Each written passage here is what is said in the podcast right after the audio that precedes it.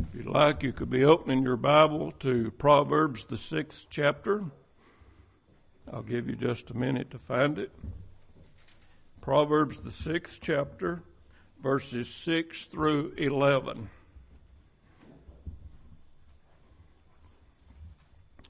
Go to the ant, you sluggard. Consider her ways and be wise, which having no captain, overseer, or ruler, provides her supplies in the summer and gathers her food in the harvest. How long will you slumber, O sluggard? When will you rise from your sleep? A little sleep, a little slumber, a little folding of the hands to sleep. So shall your poverty come on you like a prowler, and your need like an armed man.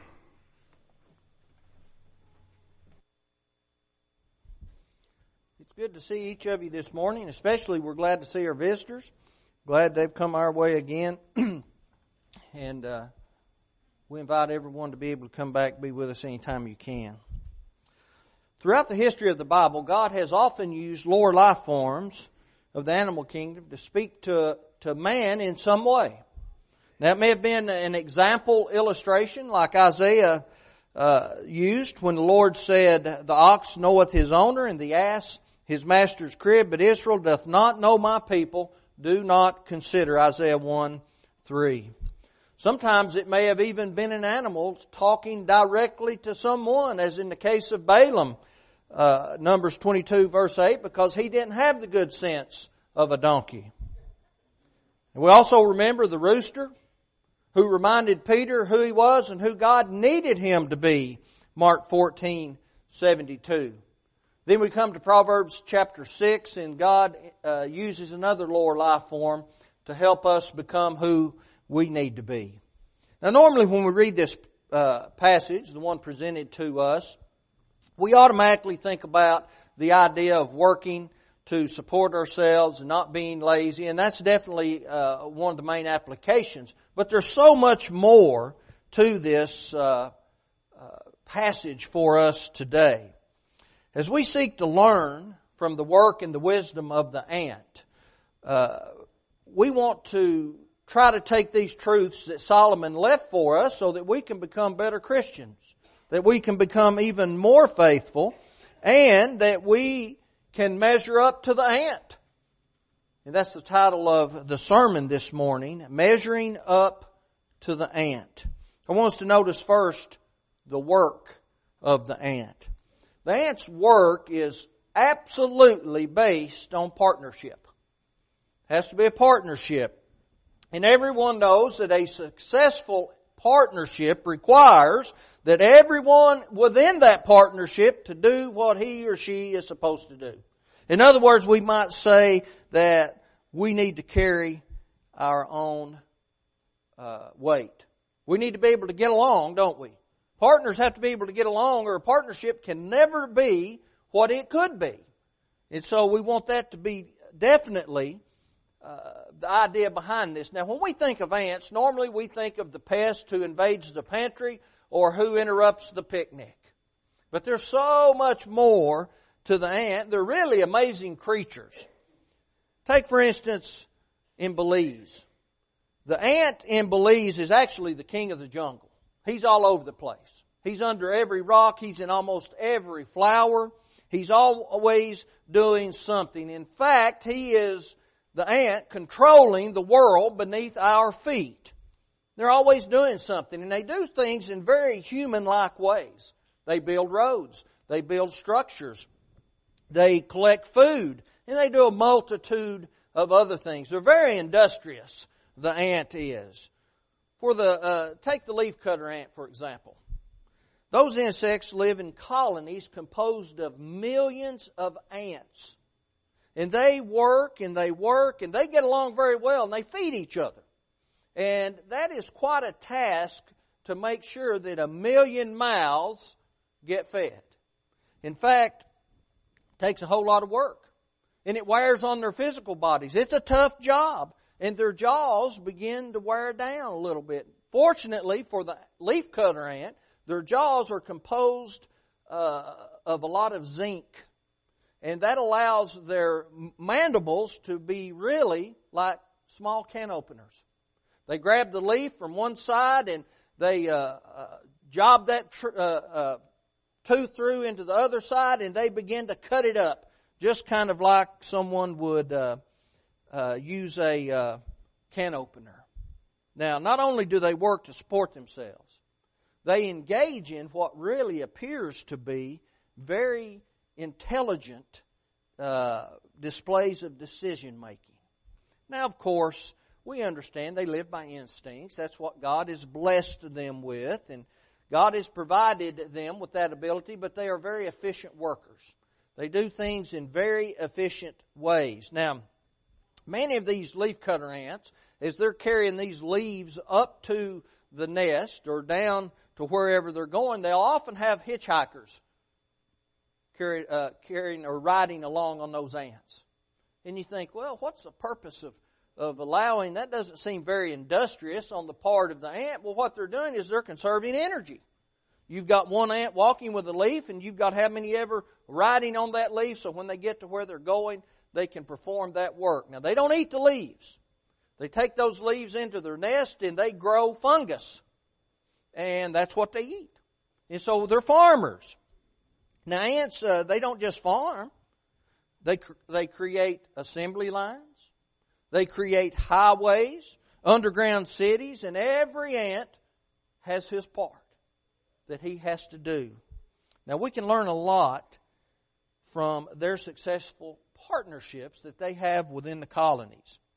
Now, the writer of the letter to the Hebrew Christians, he encouraged, let brotherly love continue, Hebrews 13, verse 1. See, these ants get along. There's no infighting. They don't bicker with each other. They simply do what they're supposed to do. They're very responsible in their duties, and they get the job done. Now, the ant's just an insect, and it doesn't possess the inner qualities that people possess, but we can make the application, can't we? We can look how they're living, and that's why Solomon said, you lazy person, you sluggard, go watch the ant. Now John said this, 1 John 4, 7, he said, Beloved, let us love one another, for love is of God, and everyone that loveth is born of God and knoweth God. Imagine if the church followed the example Solomon set forth, to watch how the ant behaved, how they got along, and how they did things, and how they worked together, and, and they weren't causing extra strife in their life. They've got enough problems in their lives without causing problems from within the colony, right? They've got animals that feed on them. They have to deal with the weather. They have to deal with all sorts of problems. Man coming in and, and tearing up their homes or spraying insecticide or whatever the case is. They don't need problems from inside the colony, do they? They've got enough problems. Now the partnership of the ant also provides some much needed help, right? Like other insects, we ought to, or like those insects, we ought to help carry some of the burdens that we can carry in this life of our brethren. We ought to rescue those who are buried in sadness and turmoil. Uh, help lift those who fall into pits of despair because you watch in the in the insect kingdom those ants will uh, become buried under dirt someone will go in and bring them out they'll fall into something where they can't uh, uh, get out and they'll make a chain of ants down into that thing and, and they'll bring that worker out because everyone is needed. Everyone has a place. And so that's what the ants do. Now, Paul demanded this Bear you one another's burdens and so fulfill the law of Christ. Galatians 6, verse 2. And all those things, they bring about harmony within the body. All those actions on the part of the ant brings about harmony within the colony and they don't have these outside problems. And of course, Christians, we're all part of the one body, Ephesians 4, verse 4. We ought to have harmony within the body. But the only way a partnership is going to work is if everybody pulls their own weight, they work in the ways in which they ought to work toward this common goal. Whatever that goal may be. In the ant kingdom, the goal is just simply survival. Getting enough food to eat, producing offspring, guarding the nest. But those are lofty goals for an insect so small. Now, Paul continued his statement, Galatians chapter 6, beginning with verse 4. He said, But let every man prove his own work, and then shall he have rejoicing in himself alone and not in another, for every man shall bear his own burden. Isn't it nice to be able to work in this life and produce and help oneself and have joy in that? Knowing that we did something, we can take care of ourselves instead of having the joy of someone taking care of us. Now, are there times when that's necessary? Absolutely. There are times when that's necessary. But, just as Paul said in Galatians 6 verse 2, there are certain burdens that we can help each other bear. Then he went on to say there are burdens we have to carry on our own. And that's the way the ant kingdom is. They'll help each other where it's needed, but everybody has a responsibility. Now the work of the ant demonstrates partnership. But it also demonstrates how productive that they are. They are producers. They don't sit around, they're not idle. And if you will notice, ants have an all volunteer service. Everybody's doing what they're doing because they want to do it. That's their instinct, right? And so uh, we see that that thousands of ants can live in any one ant colony. Boy, that's a lot of, uh, of people, isn't it? If we were ants and we lived in a colony of thousands of people, how in the world do you think that would work? That'd be rough, wouldn't it? Living in, in, in close proximity like that, do you ever get on someone's nerves a little bit? Not in the ant world. Not in the ant world. Everybody's doing what they're supposed to be doing, right? The soldier ant uh, makes sure that the workers pull their weight because if they find a worker who's not doing something, you know what the soldier ant does? Kills the worker. They're not going to feed someone who's not working. They're not going to allow someone to be in the colony and not pull their own weight. So the soldier ant takes the ant out and kills it. Now that's an incentive to work, isn't it? That's an incentive. James warned this. James 2, beginning with verse 17. Even so, faith, if it hath not works, is dead, being alone. Yea, a man may say, Thou hast faith, and I have works. Show me thy faith without thy works, and I'll show thee my faith by my works. We have to work. We have responsibilities. Uh, we can't just uh, live off of the people around us and, and ride the coattails, right? We have to we have to do the things and the ant is the illustration. The wisest man who ever lived, other than Christ, used the ant as illustration. And like in the ant kingdom, we have to show those works in our spiritual lives, don't we? It's not good enough to say, I believe in Jesus and, and He's the Lord and God of, of all things and I love Him. It's not enough. It's not enough to be happy where we are, right? We have to demonstrate that through works. And that's how we gain our salvation, isn't it? We have to have more than just a verbal or a mental assent. Uh, Jesus said, bring forth works worthy of repentance. Bring forth works that demonstrate that one has repented from past lifestyles and now is going in a better direction, Matthew 3 8. And then we make uh, that expression verbally, don't we? That's what the Ethiopian eunuch did, Acts 8, verse 37. And then, of course, he went down into the water and Philip baptized him, and that's exactly what Ananias told uh, a praying, fasting Saul of Tarsus to do, Acts 22, verse 16. And then we continue with that confession of faith demonstrated in our lives through our works, Matthew 10, 32 and 33. And that's the actual context of that passage, right?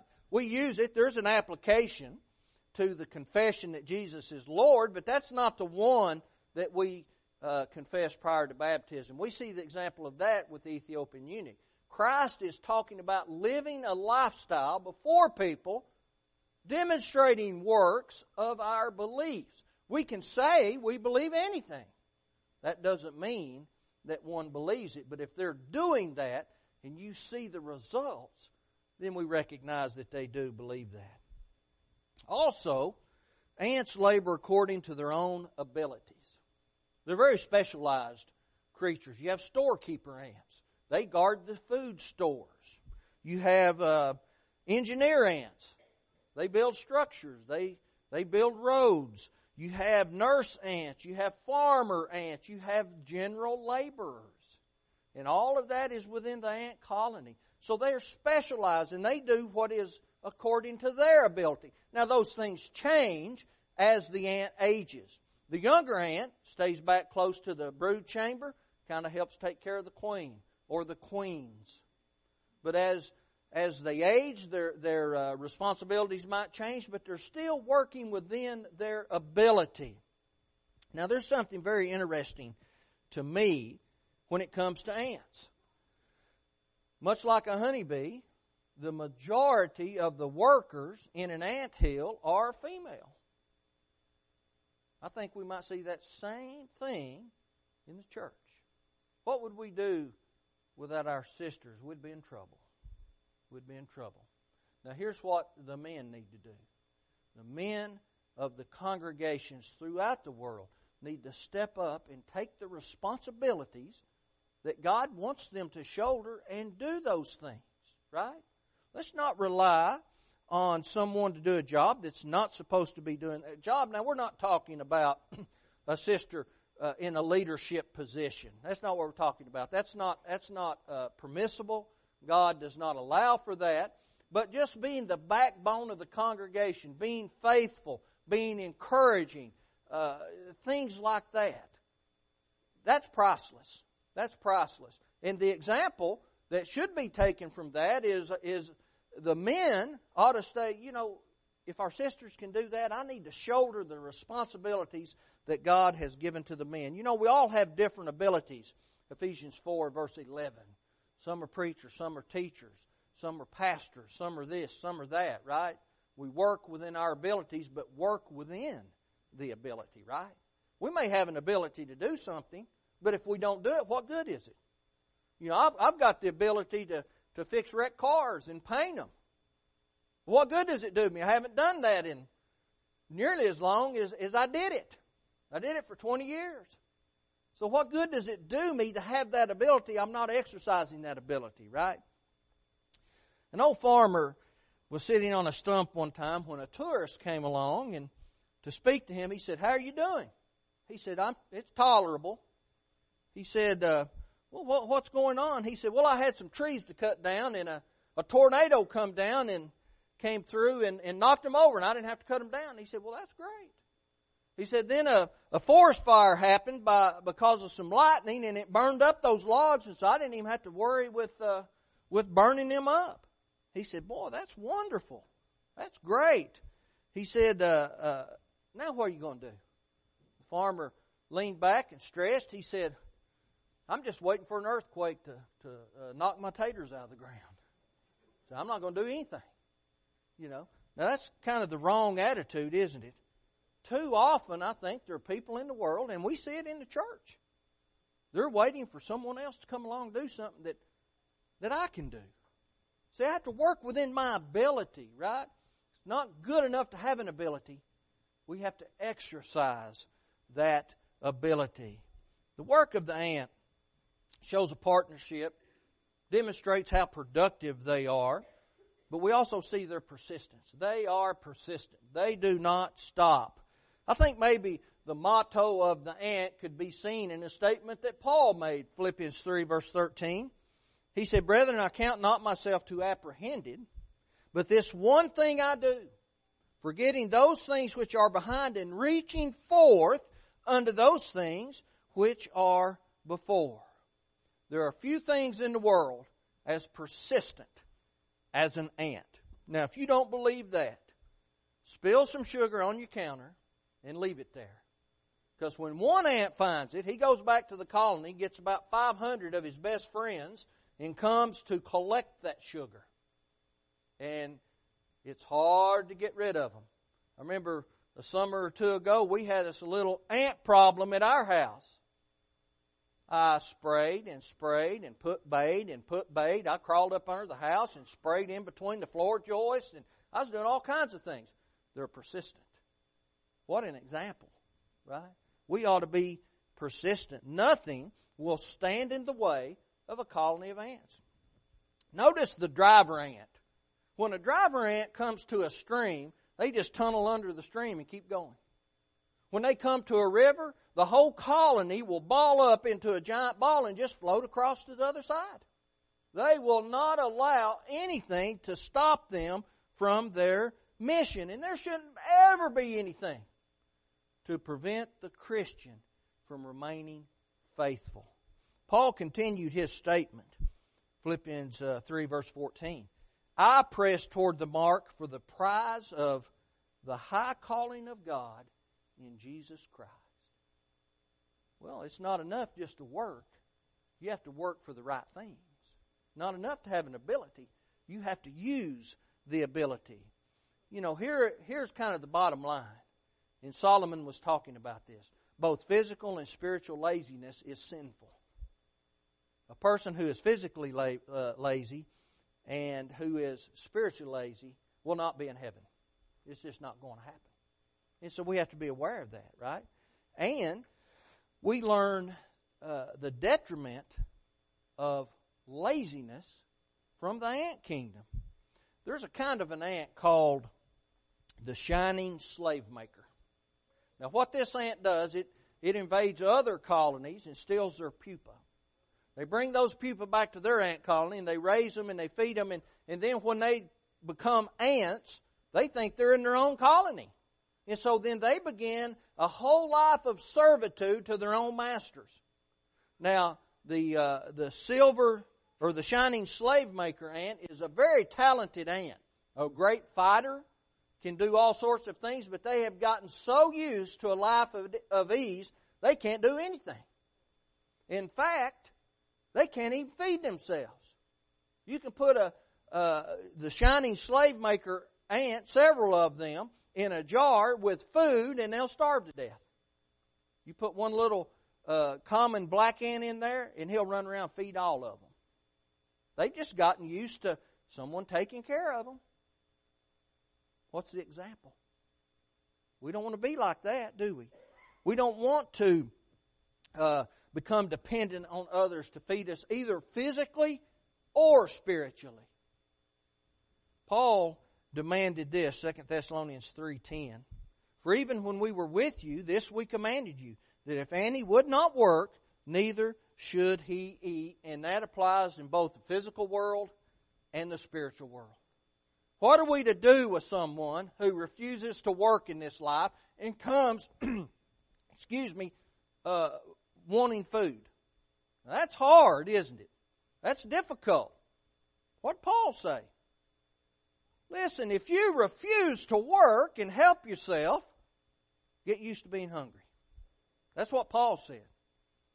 We had uh, we had someone come here. I think it was last Sunday evening, and Ron and I were out outside, and there's a young lady, and she wanted uh, some gas money. And so uh, I was talking to her a little bit. And I said, uh, Where do you work? She said, I don't work. I haven't worked for a year.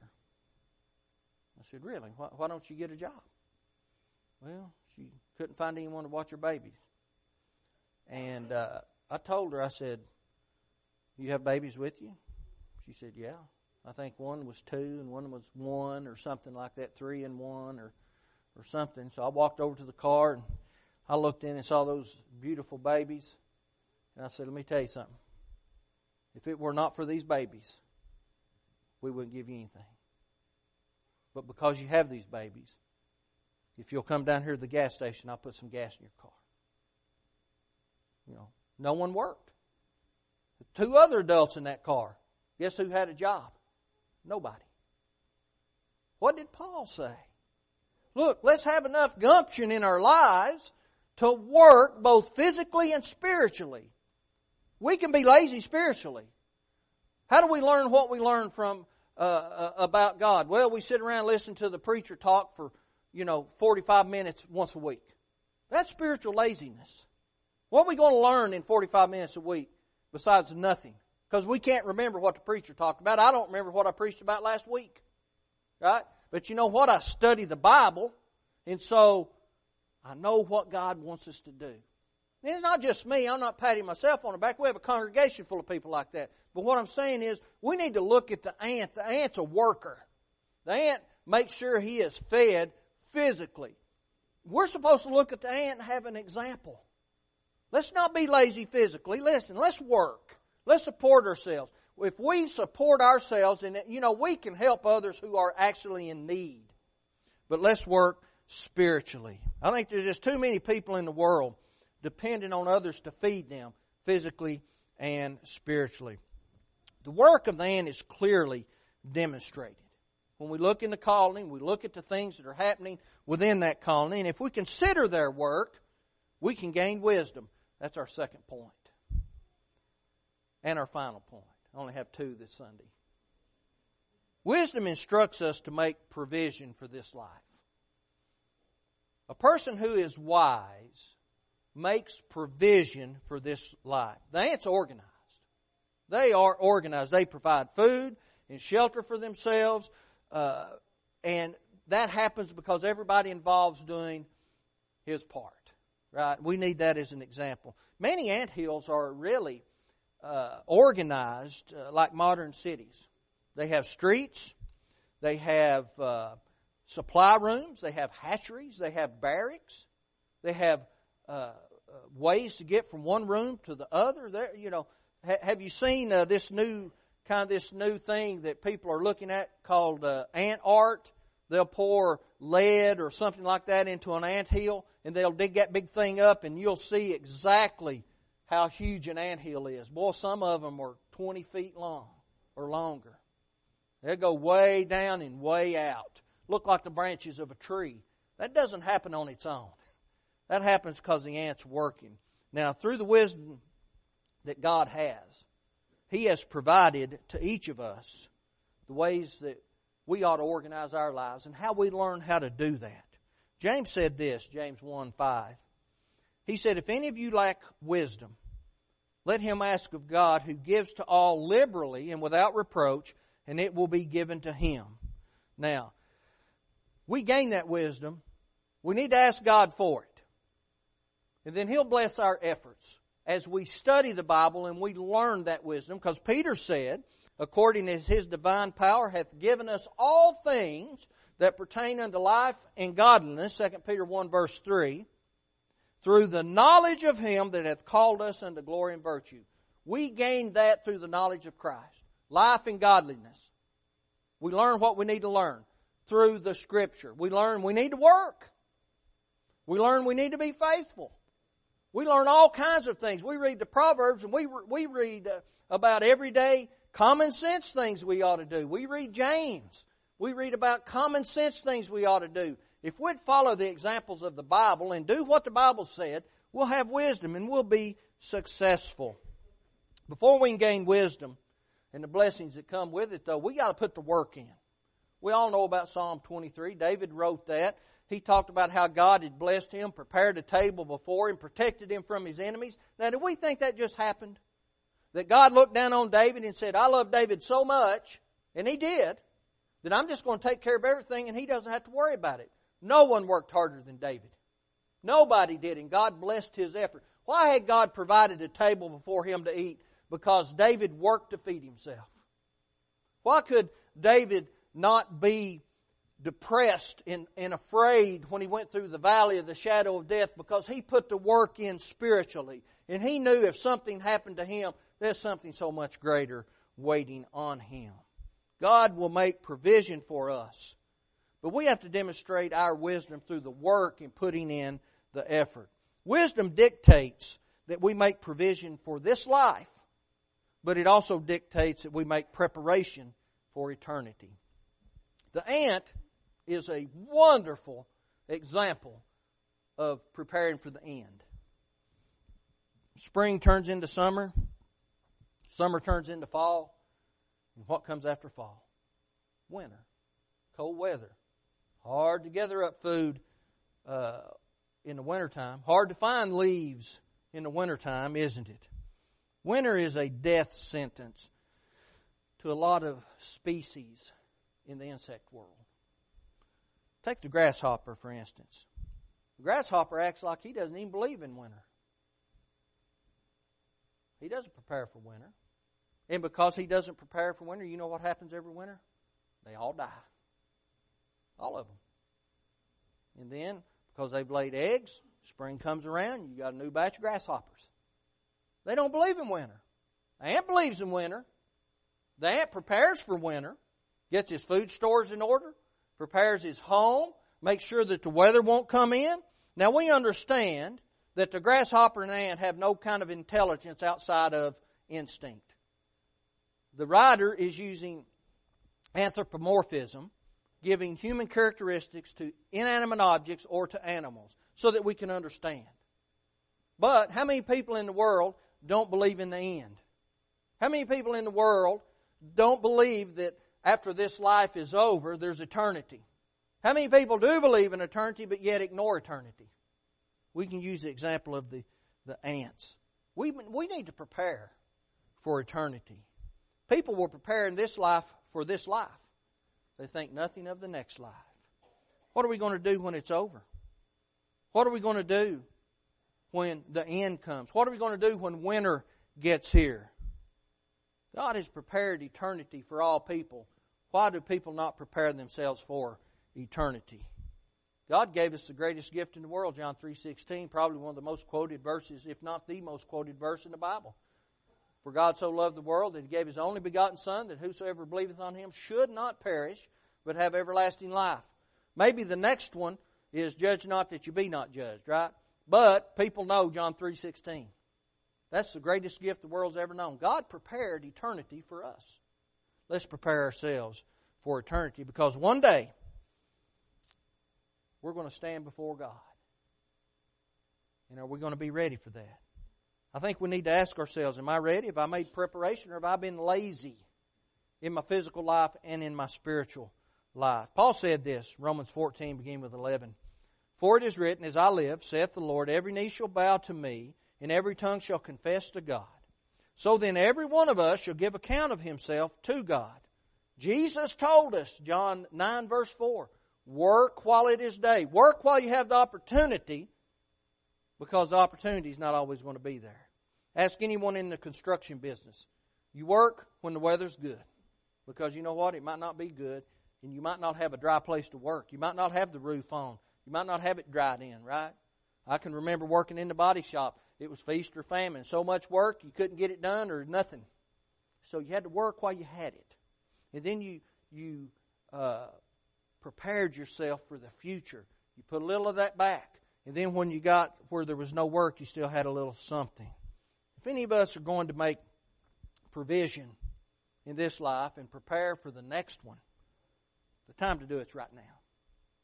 We need to do it today. If for some reason we haven't done that, we need to make a change. If you haven't obeyed the gospel, we talked about how to do that. Faith and repentance, confession, immersion in water, faithful living. No reason to leave here not in a covenant relationship with God. Solomon asked, How long wilt thou sleep, O sluggard? When wilt thou rise out of thy sleep? Verse 9. And then Paul warned this and that knowing the time, that now it is high time to awake out of sleep, for now is our salvation nearer than when we believed. The night is far spent, the day is at hand.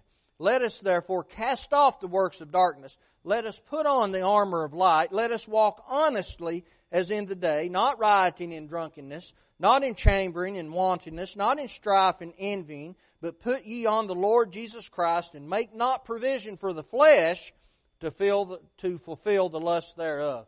What does the ant do? The ant doesn't fuss and fight. The ant doesn't riot. The ant does what the ant's supposed to do. He works in partnership. He, he does all those things necessary. The ant is wise. And again, we use that literary device to demonstrate that. And Solomon said, watch the ant. If you watch the ant, he didn't say the ant was wise. He said, you'll become wise. Watch the ant and be wise. I need to ask myself, have I made preparation for the future? Am I ready to stand before the Lord of Lords and the, King, King of Kings? Have I gathered the necessary provisions? Am I waiting or am I ready for when winter gets here? I better be because winter's coming. If you need to answer this Lord's invitation, let that be known as we stand and as we sing.